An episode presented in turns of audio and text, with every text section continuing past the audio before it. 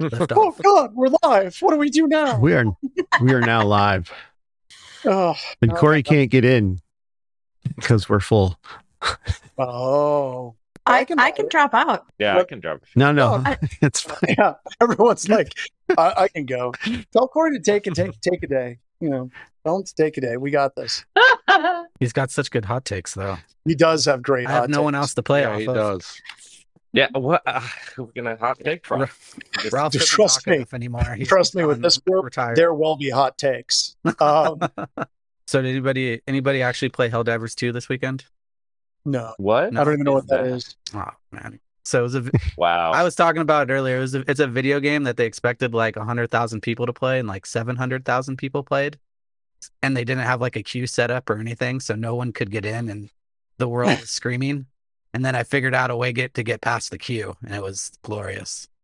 So, but I You- guess so you're saying you hacked a video game? I didn't hack it. I just right clicked and I got in. That's all I'm gonna say. But it, they fixed everything now. Everything's cool now. It's He hit a Okay, twelve and it got him in. No, no, Yeah. then I no found out- one in this room has ever hacked a video game. Never. No. no. Oh, There was there, there was a video game a while ago called uh the uh it was like Monte Crypto and me and Bo and Steve played this game, right? And the and the goal of the game was uh that you had to solve these like 12 challenges and you could win a full Bitcoin, right? And what happened is is that like at first we were like trying to run through the game and stuff and like trying to go through this maze and it took forever. And then we're like, screw this crap. We got like cheat engine. We're like, just hacking the hell out of this game.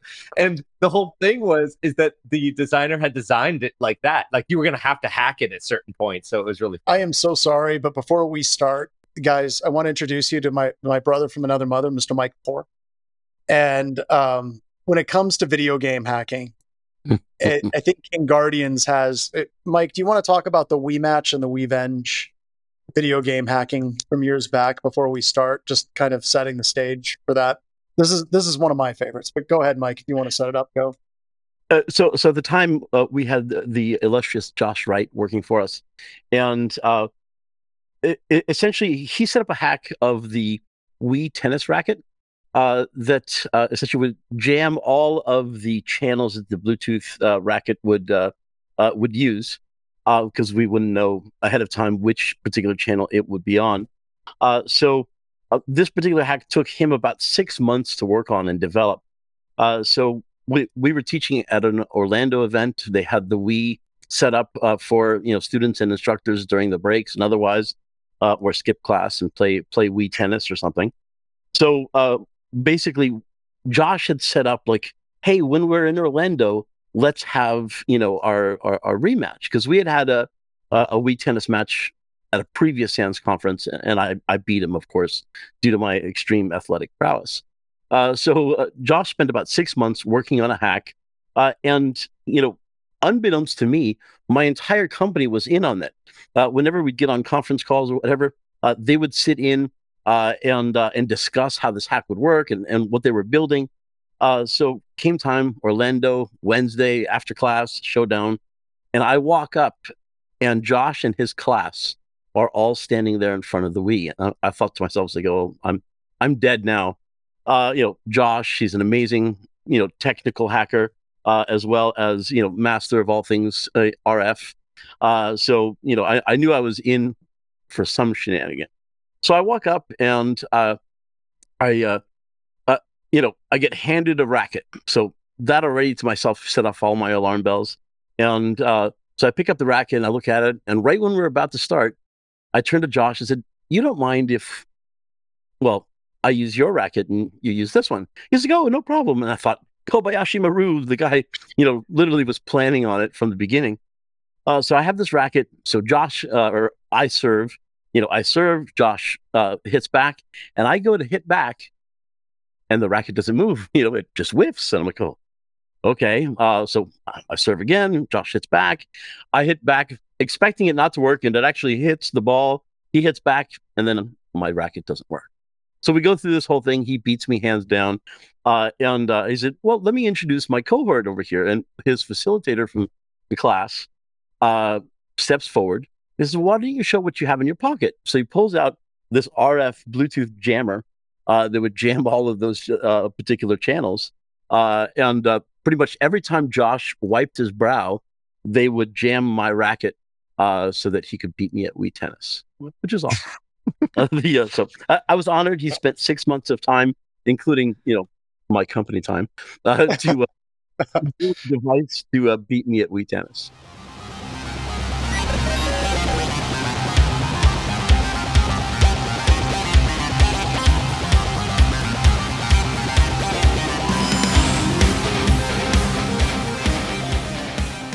Hello, hello, hello, and welcome to another edition of Talking About News. My name is John Strand. In this edition, we're going to be talking about Mr. Cooper having data exposed for over 2 million customers. Now, you may think this is a time machine. We've gone back in time. No, no, no. This is a completely different Mr. Cooper breach. We're also going to be talking about Change Healthcare and the cyber attack there. We're going to be talking about ConnectWise, Screen Connect. We're going to be discussing the Chinese doing Chinese hacker type things, the Lockbit takedown, and then we'll see where we actually go from there. I am joined this week by a great panel of people that hopefully I can see. We are joined by Mike Poor, who told the Wii Match Wii Venge story, which actually is only half of the story. Maybe someday we can get Mike to tell the rest of the story because it's gets better, but it's up to Mike. We're also joined by Wade and Wade's fantastic mustache. Wade, it's good to have you back, sir. It's good to be back, John. Absolutely. And Mike, who's here almost all the time, as always, thank you for joining. Thank you for having me. You bet. We have Alex and his very creepy mannequin behind him, as always, again. Yep. We got Bronwyn is on. Bronwyn, good to have you back as well. And uh, who Pleasure else? We got to go back to the thing. Andrew, you managed to sneak in. Awesome. Thank you for joining. Oh, Um, hey. well, Zach and Hackerman, or also known as Florida Man, and as always, Ryan pulling this whole thing together, making us look good, smell good, and feel good. Um, so let's jump straight into the news stories. I've got to start with this Mr. Cooper story. I'm going to set the stage, and I want to get everyone's kind of hot take on it. Uh, Mr. Cooper, a major U.S. mortgage company, left an open Google Cloud instance exposing details of millions of its customers only two months after the company suffered a severe data breach. If you remember, they were shut down so hard that people couldn't make their payments online. So it was a fairly big deal. And I almost didn't bring the story up because I thought it was, It was the same one. that it was the same one. and you know, when you get hacked, I, I totally have nothing but love and sympathy in my heart for whenever people get compromised. Whenever something like this, it means that there's some pretty fundamental steps in the incident response process that were probably missed.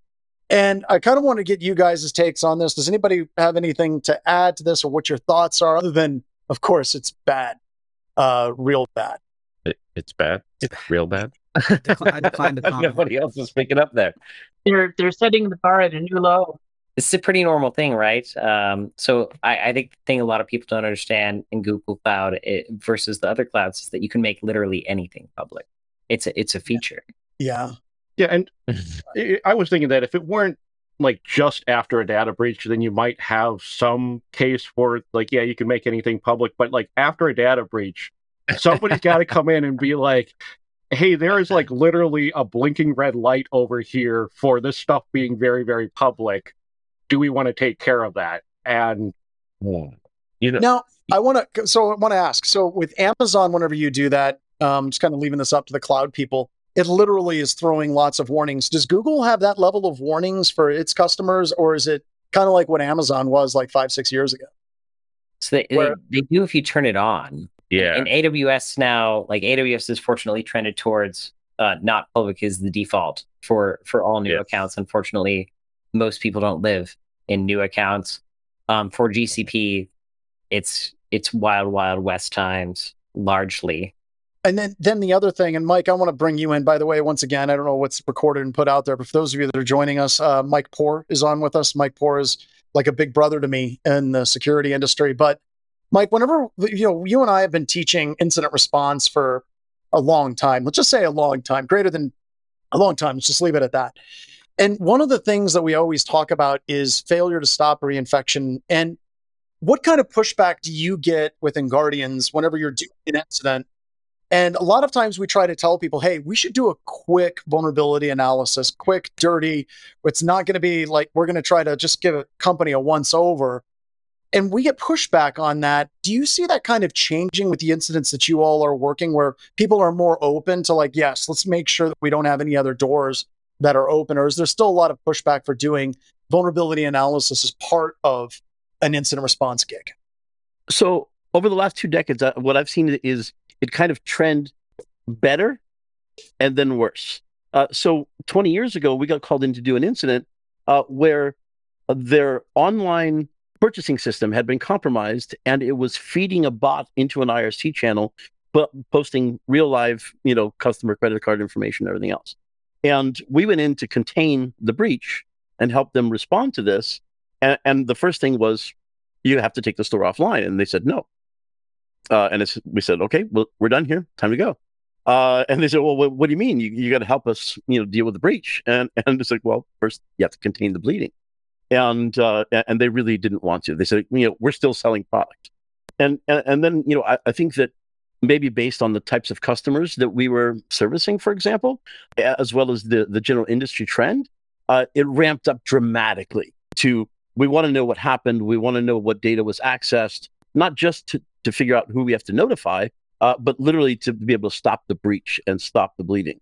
And uh, and then with a lot of the regulation for the the need to disclose and so forth, it started to be, be run by the lawyers. Uh, and at that point, I think that it dropped off a little bit. Uh, well, we got increased pushback where, hey, we just want to know: do we have to notify? Uh, and uh, and and how do we move on? Yeah. So yeah, that that's what I've seen over time, and, and we still get pushback uh, when we want to contain uh, and do additional analysis, look for additional signs of breach or, or additional points of disclosure. Mike, I kind of wanted to ask you, you know, whenever you're seeing this type of thing, I mean, you work predominantly in financial, and this is kind of like quasi tangential to that. Like, what do you what do you think is going to be some of the fallout from Mr. Cooper? Is there anything that's going to be a fallout? It's just like they've already dealt with one breach. There's really going to be, there's really not going to be anything bad. Ain't nothing going to happen uh, from this. Like, what are your thoughts? And Wade, I want to get your take on this as well, because uh, you both work a lot of incidents. Like having one bad breach that shut them down for weeks to where they couldn't process anything, and then less than two months after that, another breach it seems to me like there should be some like repercussions for this, right? There should be, but the odds are that there really won't be. I'm actually surprised that they're not turning around and blaming their incident response team for it, saying that I'm surprised in containment in the containment yeah. process they opened this up for the external IR team to go ahead and take a look at and everything forgot to get turned back to the way that it was. That's the most logical thing. They're going to come up with something. My biggest thing is that seeing something like this and the amount of breaches that are that are happening, I've not seen it directly, but indirectly, something in the back of my mind is starting to itch that the lawyers are starting to force the C-suite to build in the contingency of, oh, we're going to have a breach, especially with how many breaches are out there right now and how yeah. frequent we see them. Uh, as far as the financials go, as long as there's no fraud that's actually happening, you're not going to see a lot of blowback. It's when the fraud starts hitting on the financial side that you'll start seeing more and more of the blowback on it, at least from my experience. I, I cool. think Lucent, Lucent Shadow hit it on the head, right? They're publicly traded.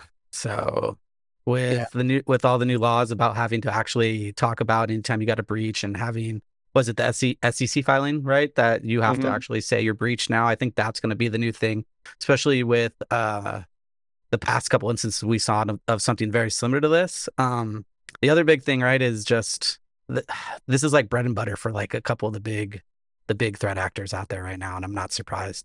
Otherwise, uh, I can't really talk about this breach that much, and I'll leave it. Okay, perfect, fantastic. um, so, Alex, I got a quick question for you. Whenever you see the information based on kind of what you do. Like when you start seeing that leaked data is names, customer IDs, loan numbers, enrollment links, email addresses, phone numbers. Once again, as Wade just said, this is kind of bread and butter stuff. This is the stuff that you can use, or not, you know, we can use legitimately as part of our security assessments.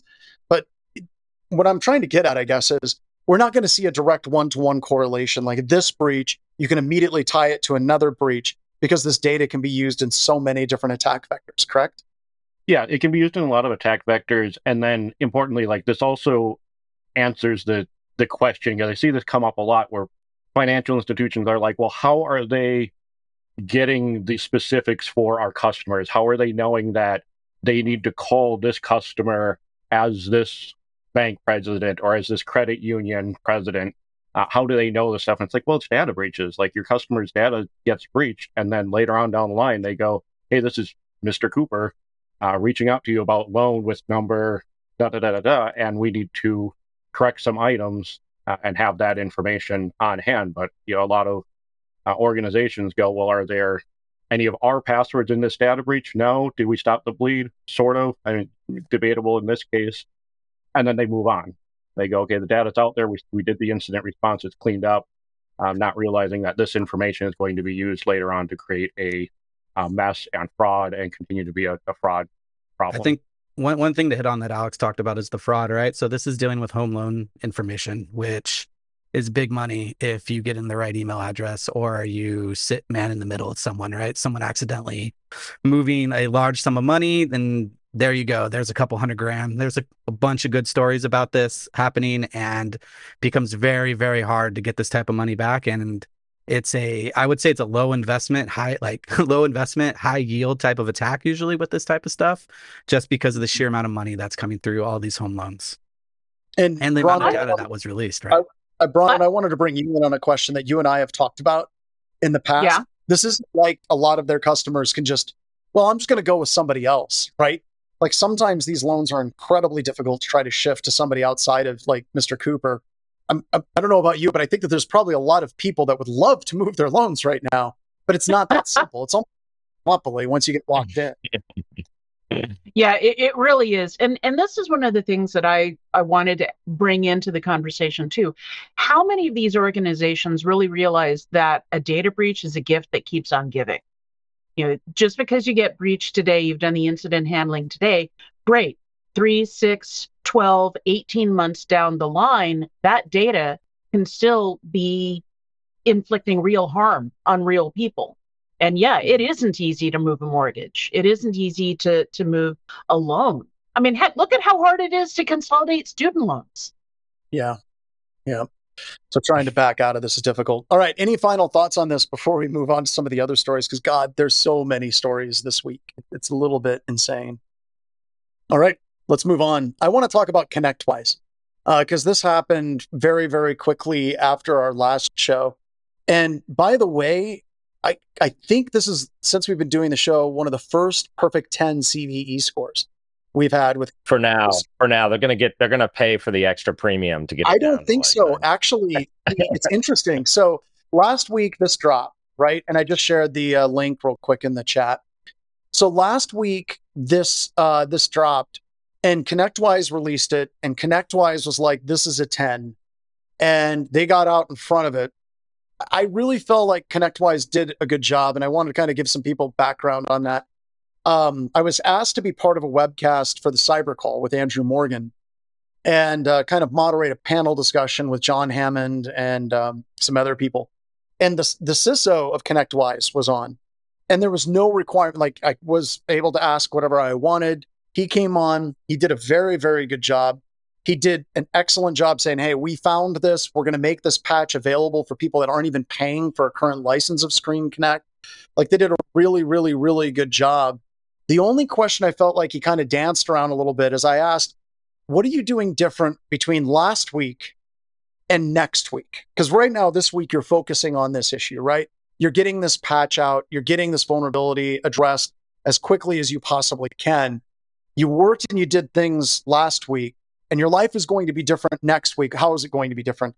And I you know, he's in the middle of an incident. He's doing press releases. He's going on all kinds of different places to talk about it, to let as many people know about this vulnerability as possible and get a patch out there. But that was kind of the only question I felt like he kind of tap danced around. But this vulnerability, for those of you that don't know, is you literally can access the Screen Connect setup wizard page, the ASPX page, directly after it's been set up. So you can set up, set up the authentication, set up all of the users, and like configure the entire thing. And then you can force browse right back to the wizard and redo it. Or the other thing that you can do is you can submit requests to this page to add new users and passwords added to this thing, uh, to the Screen Connect. And the reason why it has a high severity is Screen Connect is a remote management tool. So you don't just get access to that server, you also have the ability to then gain access to all of the clients that are running the Screen Connect software. Uh, so it was absolutely insane um, that, you know, two things. One, this is a crazy vulnerability. I know Mike is looking at this and like, isn't this like 1999 type vulnerability of directory traversal? And it's really, really crazy how good I think ConnectWise has gotten it out there, actively trying to advertise this to as many people as they possibly can and get the word out to try to get this stuff, um, to get this addressed. But I wanted to get you all's take on this one. Like I said, I think Screen, I think that ConnectWise is doing a good job handling it, but there are some serious questions about this SDLC that have to be addressed at that company very quickly honestly, the article they published was great, right? So it, it Mm-hmm. allowed for the community to come together and throw out some detections really quick, which I threw into chat, a couple of Sigma alerts. And that's that's the one thing I care about. If you're gonna have this big vulnerability, of course there's gonna be like problems, but if you actually get behind it, give to the community and tell us exactly what's going on, at least we can and build preventions and detections for it. At Well, and that's kind of what quickly. that's kind of what Huntress did. Uh, John Hammond actually worked and also Blackpoint Cyber did a really good job working with ConnectWise to get IOCs and get Sigma rules. I think Florian had some out like within a day. We're already seeing organizations getting popped with this vulnerability. And the thing that sucks is the vulnerability is trivial to exploit. There's a patch, it's available. The issue isn't necessarily the vulnerability at this point. It's just there's tons of organizations that just are not part of this echo chamber to know about the vulnerability and get it fixed. And those are the ones that are getting popped right now. But yeah, I thought that that was great. There was one jackass company. I can't remember the name of the company. Maybe someone can hit it in chat that they immediately dropped like the exploit like within a few hours. I think it was like Tower or something, They they had to get the street Ouch. cred, John. You gotta They do had to be the first. right? Yeah. You gotta Hey, I gotta verify the detection some way, okay? I don't know what the Yeah, right. there definitely is some POCs out now. Obviously, um, you said John, someone had dropped it, and so there, it's it's it's out there now. I, you know what? I'm going to be surprised though. To the, so remote or uh, what is it? Uh, uh, desktop anywhere or what was the last one that uh? Dude, got hit? it's like one a week now. Right? Yes. So there's there's a bunch of these out there. So like a bunch of these products for uh, remote management, and a lot of I uh, you know different companies are using Bomgar as another example. Uh, there's many, right? Um, and so what? Don't be surprised. AnyDesk thank you. Don't be surprised to see this uh in another product, right? Um, because they're getting used all over a lot of different en- enterprises. So uh um, as as like Well, red and- teamers, what are you guys seeing mostly people use to to like in lieu of connect at like in lieu of these tools? What would you recommend using most? Because I know at least for corporations I've worked at, we just block ev- like any of these types of software cannot go outbound, and if if we I- ban them from being downloaded on oh. a network and block them at the firewall, if if labeled remote management tool block type of deal. Yeah, yeah. I've I've even seen like uh firewall detection hits for um what do you call it? remote management software in general. Yeah. someone's someone's getting DOSed right now. But this also I was. this also kind of Well, you know this kind of shows the difference between the MSP space and an MSSP space and like the standard corporate America security space, right? Because if you go to corporate America and you're like, what do you guys use for remote management? A lot of them like look at you funny and they're like, we use remote desktop. I don't know what you're talking about. They're all on the RDP. inside of the network. They're not trying to do management to dozens of companies and So John, manage it. Go ahead, Mike. no, John, I was just going to say, I think that a lot of companies are moving to these R- RMMs because of uh, work from home and other kinds of more mobile travel for these devices, right? Um, so you know, and remote desktop just might not be on the host. Um, maybe they're not on Windows. I mean, there, there's a lot of other things, but yeah, I mean, I definitely see them being deployed in enterprises, right? Uh, outside of the VPN, right? Just a way for their uh, support desk to get into these systems to access them, right? So I hate to say it, that's why I see zero trust being pushed out a lot, right? As Yeah. that in Yeah. lieu of that VPN, in which it's a good reason for it, but I hate I hate the, every time I see all the software used. Like if you look at any good threat actors nowadays, they're trying to live off the land, right? And as soon as you see one of these, you know you're gonna have to somehow track this remote management software if it's going to be used properly or improperly. I know uh, N- Nork is Well- another big one. I think that's how you pronounce it. Wait. And this gets into a problem though. ScreenConnect, this was actually used by a bunch of adversaries, right? yeah, Because a lot of a lot of pen testing firms and actual nation state adversaries are actually using these programs because so many EDRs already have pre-built white like listing or allow Because they're signed, Joe. for them to run. What's that? I said they're signed. They're signed executables, Signed ex- and they're known to Sign be C2. not necessarily C two. Thanks a lot. that, admin that- right and they're not they're they're it's funny because i've actually set these things up and you'll see like some of your uh, edr products will detect it they'll be like oh this is bad right but then you know organizations have to put them in so it's like this balancing act between legitimate use case and non-legitimate and then it becomes like well just depends on what you do with your mouse and keyboard right that's the only difference The, so the yeah. worst part is you got to play whack a mole with it as a defender because Yep. there's just Yeah. so Yeah. many of them. Hopefully, your firewall can Mhm. signature them. If not, hopefully you notice it. Before we move Yes. off of this, too, one of the things I wanted to touch on is that John, you mentioned that we've got a, an increase in these RMM attacks. Well, of course we do, because malicious actors are the ultimate uh, fashionistas when it comes to hacking. So if hey, here's an RMM we can attack, are there any others out there that we can also leverage? So And we- it's we're gonna it's get to blood in the water. Yeah, we're going to get to China here in a little bit, but and you know, kind of feeds on. We're going to talk about Lockbit first, but no, absolutely. Like with a lot of these adversaries are going after these products because it's like, why do we rob banks? It's where the money is. Uh, why do I we mean- hack our tools? It's because that's where the access is, right? Well, and, take a and look- it's a one to many take a look attack. this and you take a look at this and you go back this is not new. Kaseya was hit what was it two years ago Uh, three years ago? And they're one of the big rmm providers out there that allow for branding for these mssps to go ahead and do it. The question is is we can go ahead and control it in the corporate environment.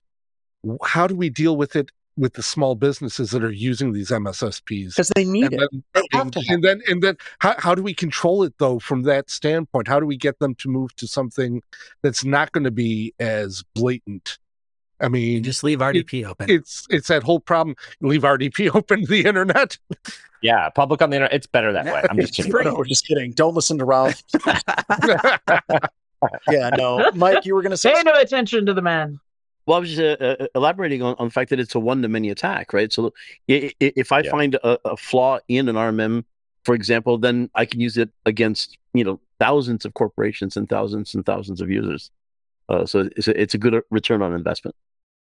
No, absolutely. Absolutely. All right. So I want to talk about the Lockbit takedown.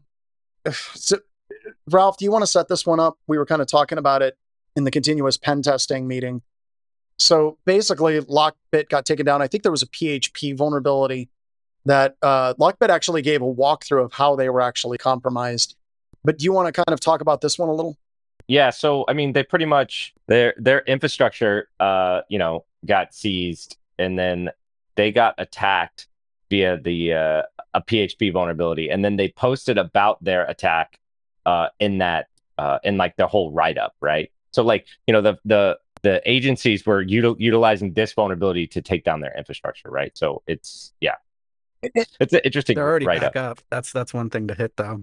Yeah. yeah Well, Well, I mean, yeah, I mean, obviously, it's like whack a mole, right? Like. uh, and and that gets into like how you know we celebrate these right like people are talking about you know they brought down like they say they brought down black cat they brought down a server from black cat um this one they're coming back up already and this makes big news and everyone's like oh they brought it down and they just move on and i don't know if this is as much of a victory as people try to make it sound like it is i i, I don't know am i being too cynical No, on you're this absolutely it right. seems like they Yeah. brought down No, like a c2 no. server and a couple of things Well, they had no. They got to the remote management. Uh, they have pictures of like the back end, right? So then I guess it's another one to many attack. They could have. Uh, they probably could have done some stuff from there. But once again, like these threat actors don't have to do IR. They don't have to have continuity. They just say, "All right, burn it all down. We'll build another one over here." We don't really Yeah. care that much. They do have some good customer service, yes, but at the end of the day, they're just there to make the money, which is So White Envious. Cyberduck said it. White Cyberduck said two things. One, can I get permission to hack RMM tools not yet, White Cyber Duck. No, you do not have permission. and then I think this is a great victory. It's scary if you're hiding um, from the feds to get hacked, and I can kind of see that, Yeah. right? Um, I don't know how much fear these organizations are in whenever these servers get compromised. I kind of lean to not much, but something, right? You've got to have something associated with it. Well, well, which organizations are you talking Well, about and- having fear, John? Because there's, No, there's going to be I think that it, the, what he's trying to say is like the bad organizations Yeah. have fear, and I don't. I, I was going to say some of the good organizations, the ones that got compromised, now have this fear for the. It's like, well, did you did you say you didn't you restored services without paying, but alas, the server Oh, details show that that is not correct, or dude, you said that you said that you did the negotiations and your your information is secure. You took the necessary measures to secure the data, and this batch of server information shows that that is not correct. So you or told you're regulators. traded company and you said nothing, and Yep. you're showing up on this as well. There you go. So that's where I'm like, it's Do the good companies that might be scared too. Do you think we're going to see more hackback from the feds think the or from other governments? the feds have been doing this a long time, all the way back to the Waledac botnet. Um, usually, what they do is um, they work with the U.S. Marshals to enforce an ex parte injunction against these organizations. An ex parte injunction just means that the party that the injunction is is against is not expected to show up in court and uh, and like fight it. But usually, it's in conjunction with the Marshals, Microsoft, a bunch of different organizations to basically degrade these botnets. And we've been doing it it's been done for a long, long, long time. And Mike, you've actually been part of these. I mean, you've been doing this for a long, long, long time. You've been part of these shutdowns. There's a lot of red tape that you got to go through before these shutdowns occur. It's not like it's just like "Let- let's bring down a botnet. Usually, you got to get approvals from all kinds of different people before you actually make like the actual change that shuts it down with the FBI, the U.S. Marshals, Secret Service gets involved, and everybody's got to sign off on it. And like the highest levels, it's kind of annoying. And Look at all the all the background on logos on that Frankly- picture, right? Like, yeah. given, given all of the hoops that have to be jumped through, it's a miracle that any of these takedowns ever happen.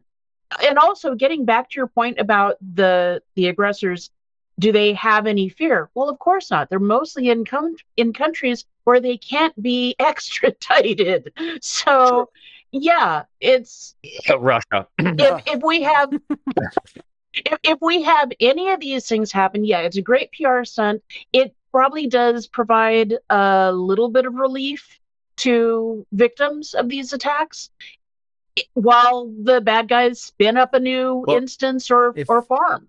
if you did have, uh, if you did save the lockdowns uh, data, right? Whatever data was ransomed, because now they have the code, so you could theoretically go unencrypt your information now. The other one I, I kind of want to know is if for the companies that did pay them to get rid of the data for any type of blackmailing type stuff, can we go look to see if they actually did get rid of it? Can we get a little bit like right? Like that would be kind of cool. And The, the spoiler is that like they didn't get rid of anything. I don't think Uh, they, what- they sold it off. to Their, their someone data else. retention policy is keep everything. Yeah, dude, they had this van that said free candy spray painted on the side. They seem totally legit. We could trust them. Free credit cards. I think a, a couple of things that we've seen uh, kind of across the spectrum of, of articles that we're discussing today, though, right? So you have, you know, ConnectWise, they're setting themselves apart because they're handling the situation pretty well. Uh, you've got uh, Lockbit essentially handling their takedown pretty well. You know, they're they're announcing things, uh, they're they're describing the attack as it happened, and they're back up and running. We're we're, we're open for business. Um, so it, it, it's it, it's kind of one of those things that that this is becoming the new norm. Uh, is just yep, this happens. uh, You know, every company gets hacked. Every company gets uh, ransomware installed on their systems. Every company gets shut down and comes back online. Uh, so I, I just wonder if it's becoming the new norm. Dude, I've got to okay, so that that's going to lead right into another story. Um US health tech giant Change Healthcare hit by cyber attack. And this in and of Ooh, this is itself does not interest me, but it's based right on what you just talked about, Mike. Down here at the bottom of it, it says something to the effect of it was a nation state adversary that launched the Super attack advanced. right super advanced nation state adversary that did the attack hmm. that kind of might kind of building on what you've talked about it's easy now to say well, we got hacked by a nation state adversary. You know, you've been doing this a long time. You know what nation state adversaries look like. And there's some of these breaches that are like, no, this is not secret sauce. This is not like super cutting edge attack. This is, it, it just becomes that boogeyman that you can just throw this at your investors. You can throw this at the SEC and you could say a sophisticated nation state attacker. And no one's really going to fight you on that. Um, Well, and the it's insurance easy to- companies will. Go ahead, Bronwyn. The insurance companies will. How many how many insurance companies are saying, "Oh, it was a nation state attack. We don't cover that." Now that's only happened in a handful of Active situations. like nation. Mondelez, but remember with the Mondelez, it wasn't it wasn't the nation state attacker that caused it. It's the fact that the exploit was released as part of shadow brokers. That it was a mm-hmm. nation state level exploit that was used. That's why they didn't pay out in the Mondelez thing. And I think that that eventually got rectified. The Mondelez did get paid. I can't remember 110%. But you're right. Insurance companies are definitely trending that way. But what we're seeing a lot of trends too is they're just not even covering for cyber liabilities anymore. So, so John, you It's wanna like call getting out earthquake what, uh, insurance. this attack was? It is like getting or uh, hurricane insurance in Florida at the moment.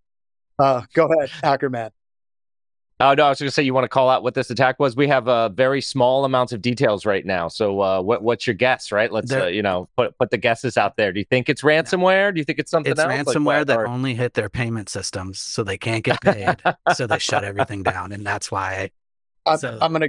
I'm not gonna bet against Wade on this one. I, I, I, so, but I think it'll be funny if it is ransomware because they're going to be like it was super sophisticated, the only the best. And it was like Lockbit. Or Well, it was Lockbit, and then they lost the keys because Lockbit went- got kicked down. so, super super nation state attack, and here's what they did. It's this lead attack called directory traversal attack, and brand new. we just started Symbian in 1999 against Microsoft. But- um, and that You- uh, s- you- uh, Cam you sure it wasn't a sysadmin that had Colonial- password? Yeah. Yeah. Uh, Cam Bush brought up a great point. Colonial pipeline style shutdown.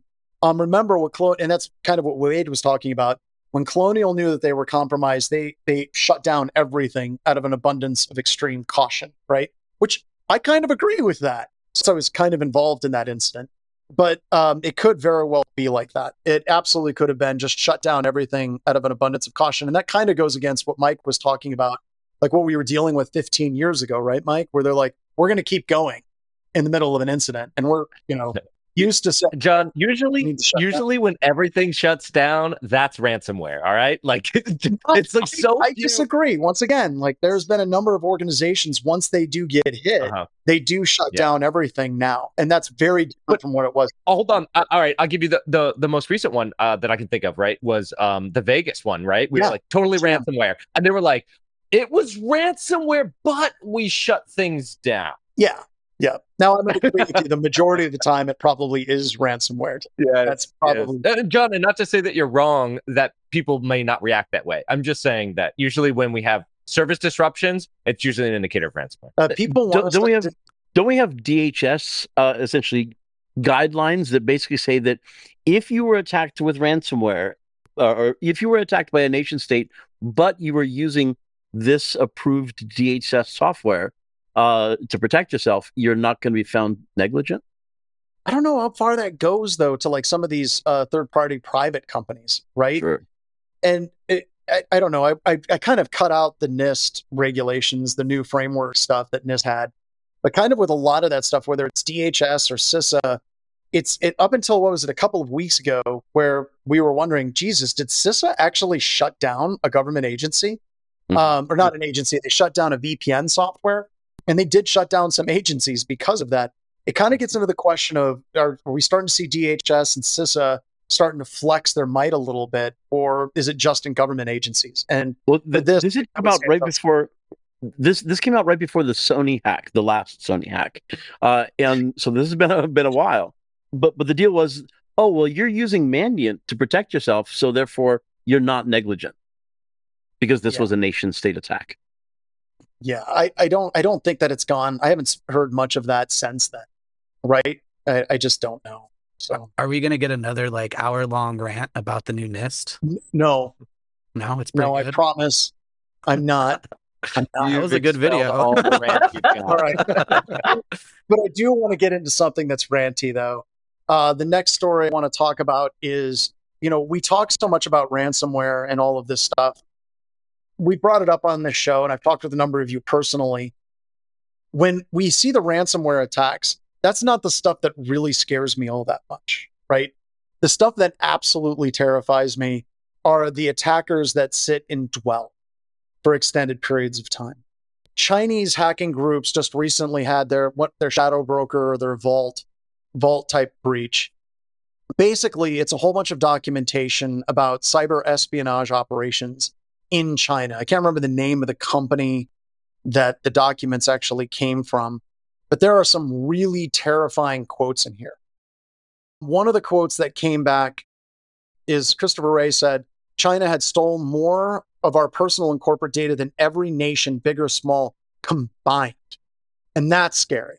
But the scariest quote that I got from this, and talking with a lot of FBI agents over the past few years, and also people in the Air Force and other DoD organizations, it said if each one of the FBI cyber agents and intelligence analysts focused exclusively on the China threat, the Chinese hackers would still outnumber cyber FBI personnel by at least 50 to 1. And That's you know, we talk about ransom, we talk about it is insane, right? some of us, you know, we've been talking about this for decades, right? Like, this isn't about the noisy attack. This isn't about the ransomware where they shut you down. We're talking about adversaries that want to dwell, maintain access so they can use it for strategic and tactical advantage at some point further on down the line, or still intellectual property. This is the stuff. Like, if you're watching the magic trick, the ransomware and all of that is the hands of the magician, the bright, shiny thing the magician is showing you. The actual trick is in the other hand. I, I don't think that this gets enough buzz in the industry. Um, this should be the stuff that we are trying to gear our defenses against, not necessarily the standard ransomware that's out there.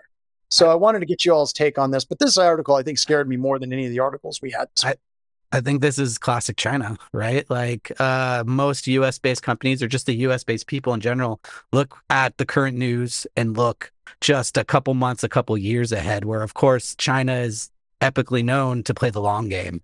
And they've been doing it for ever now and they're doing freaking great. And this is just that.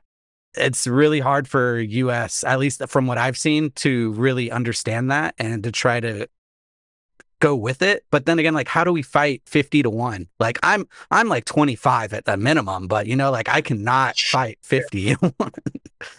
like that's Um, just pure manpower. It's brute force What- at the end of the what- day. Like or, or or quality versus quantity. I mean, it's just you have that that ratio of fifty to one. Like, it, are are all hackers created equal? Like, is it is is one FBI intelligence analyst equal to twenty or thirty Chinese hackers? They're No, it's not really having that equivalency there. Um, And let's be honest- one to one at all. quantity has its own has a quality all of its own, Yeah. right? As a quote that was attributed to Stalin, whether or not he said it or not was a completely different thing. Um, I the think you're it's also- also You're Oh, also ahead. looking at a situation with with China, especially where the government itself is is taking in anybody that seems to have any sort of aptitude on it. So they've got the next one up. It's not the U.S. or a lot of Western democracies where it's come work for us, help us be secure. This is this is your job. This is what you're going to do for X amount of time until we say that you're done doing this. And then you can go into private, and then you're still going to go ahead and work for us. It's And- a different mindset. In in China's mindset overall, I mean, you take a look in the US, we play chess. In China, they play Go. Completely Yep. different games, completely different sorts of strategies. And China Well- has that built into their DNA at this point. And in China, the other thing to remember is they have three tiers of hackers, right? So tier one would be hackers that are specifically their whole mission objective is to hack Chinese citizens, gain access to Chinese organizations, uncovering and hunting down Chinese dissidents. And they have carte blanche to be able to do that against their citizens in a way that no other country, well, maybe Singapore and a handful of others in Russia, that they can do that. If you're good at that, you move up to the second tier. And the second tier is attacking other countries' corporations and their infrastructure, right? The third tier are the people that have proven themselves for the first two tiers that literally are hacking defense industrial base complexes on foreign adversaries. So whenever they're training, whenever they're practicing, they aren't going to classes and learning. They're doing the training live against their own IP address space, against their own citizens. They prove themselves as a meritocracy to move up to the second tier. They prove themselves as a meritocracy to move up to the third tier. And then, just as Mike was saying, a huge amount of what happens in China are companies that are doing business in China that literally have direct connections. They have a whole bunch of Chinese developers. They have a whole bunch of like straight VPNs between the two companies. And their citizens are part of that intelligence apparatus. And it's not like they're spies. They're just literally told, hey, go get this thing. And they do it. Their apparatus is also students in the United States that are getting internships within the United States. And I don't want this to be like, hey, freak out against everybody that's Chinese, even though it does kind of mm. sound like that. But you have to understand that that's how this system is structured. And well, we don't have a system like that at all. Yeah, Bronwyn. One of the things to to build on what Wade was saying is that they're playing a long game. They're playing a very long game. And and go beautiful, beautiful assessment in terms of the differences, in terms of the mindset.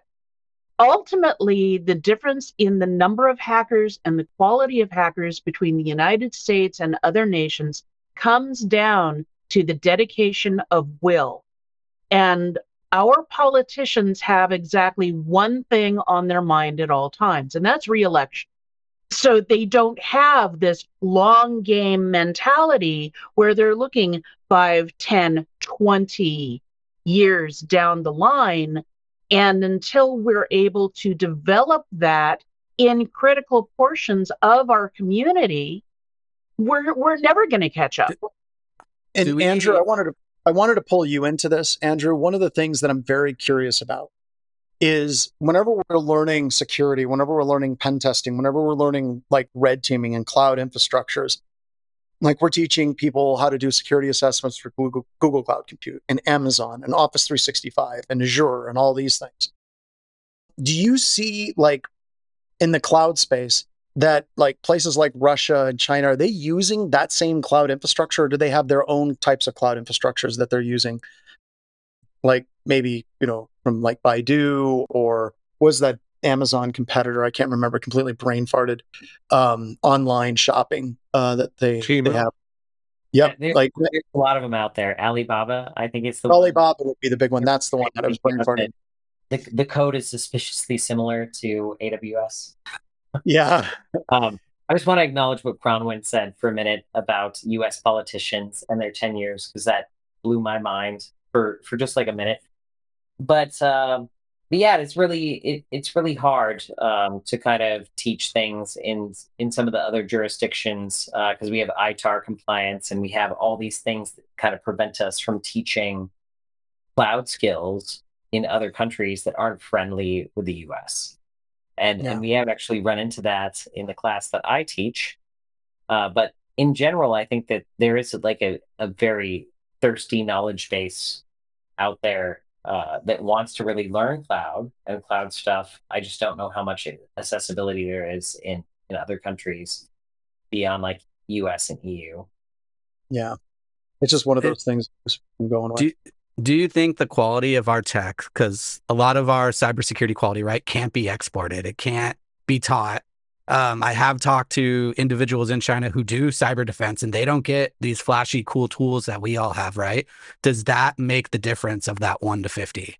Which, like these fancy EDRs, these SIEMs, anything that theoretically can't be taught or can't be legally in these countries? it, it, it, could. If you look at AWS, you know, China is a region, uh, FedRAMP is a region, and um, uh, the China region is treated in the same way as uh, AWS kind of treats FedRAMP, which is that features roll out there at a glacial pace. So they they actually get technology behind the the rest of of the world. So they're they're learning things that are are maybe or it's a subset really of of things that they actually can learn and experiment with, unless they're kind of VPNing back to the US and then learning those things, and then applying the subset of products that they can learn in their effectively private cloud because it is a region with uh, things that are feature flagged off.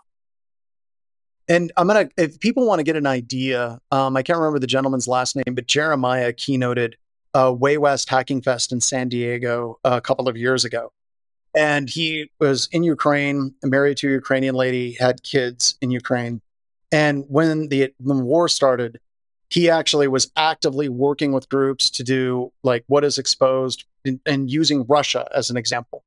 Point is, the Russian infrastructure was nowhere near as secure as what we see in the United States.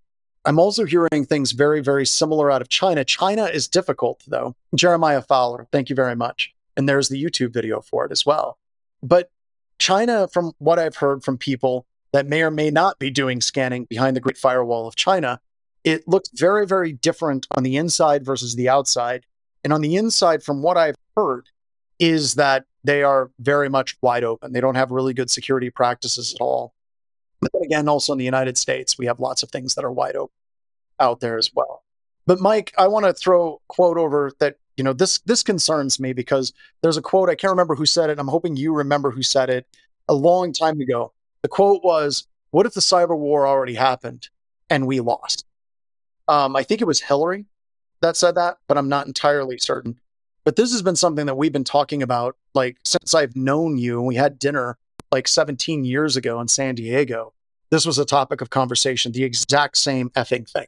You know, China, a lot more attackers than we have here. Do you think that that's, that's the same narrative, or do you think it's actually gotten to the point of a, like it's come to a head and this is much worse than it was 17 years ago? I think that it's much, much worse. We had the, you know, when, when we had the, the multiple Chinese based attacks uh, against U.S. federal agencies uh, and uh, and ID brokers and so forth. There's a lot of pushback. What we saw, at least even on the private sector, was the Chinese di- divesting themselves of a lot of access. Uh, so all of a sudden, we we had systems that we verified that two three weeks before were, had been used by Chinese hacks, hackers uh, that were now being used by uh, kind of Eastern European criminal gangs uh, and so forth, uh, and that made no sense. So I, I, I think that the, the Chinese never stopped, but they got a lot more sophisticated and, and got a lot more controlled in their uh, abuse of their their external or foreign resources. And also for a while during the Obama administration, remember they started they stopped attacking directly, but they went through proxies where they started hiring uh, different third party kind of mercenary organizations to do the attacks for them. So they like I think Bronwyn was the one like they're they're playing the game in a different way than the way that we look at it. Um, so any other final things on this before we wrap it up, folks?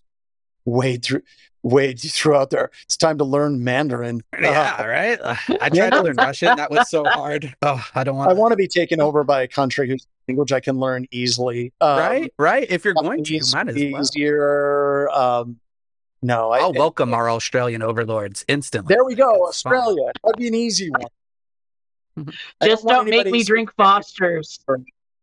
Yeah, I don't want to have to have a book that's like this thick, that's like verb conjugations. Like that's just has four or five different variations of ma that can mean everything from a mother to milk to whatever. It's it's no, it's, I don't. Uh, did you want? Do you want? Did you want to end on a good note at least? Let's end on a good note. Wade, what do you got? Uh, I want to throw out there the the M&M story. I know Alex pitched it, right? It should be like the last one. Pretty much, uh, I believe this vending machine was in Europe or was in the e- or UK, right? And it had an error on it talking about the facial recognition software is uh, currently broken. So How why does a vending news story? How, why does like, a vending machine have facial recognition software? That's what we need to know. So I'm going. It's it's on demographics. Like when they say like even in because I looked at like the website for Invenda, and they have like you can manage pricing remotely. Think you about manage, that. So you go manage like, pricing so based somebody, on demographics. Is that what they're doing? You could. you can. They're trying to get like the demographic status. So let's say you have somebody like Dave Kennedy is walking up to the machine. They know they're wow. not going to sell Dave Kennedy a candy bar unless it's at a good price, and they don't display the prices until you press the button. However, like if somebody walks bars, up, Dave? yeah, if somebody walks up, I, I don't know. He's got big. Like, he's got big wallet energy right there. Jack Yeah. that and, and he might, but if if it sees somebody that walks up that looks like they believe that candy bars is one of the four basic food groups, they're like, "Great, this guy's already got his money in the machine. He's going to select this thing, and we're we're going to you know add fifty cents to it." Because how do you know? You go, okay, well that seems too much. Let let's go check another one. Okay, it can adjust there. Oh. Um, so it, it and when it says like you know in the story it says you know it it doesn't get any an individual person can't be identified but it is it can absolutely do the demographic going okay so you know all these these college women coming from their yoga class what do they want to get? What is the price point that they're going to go for?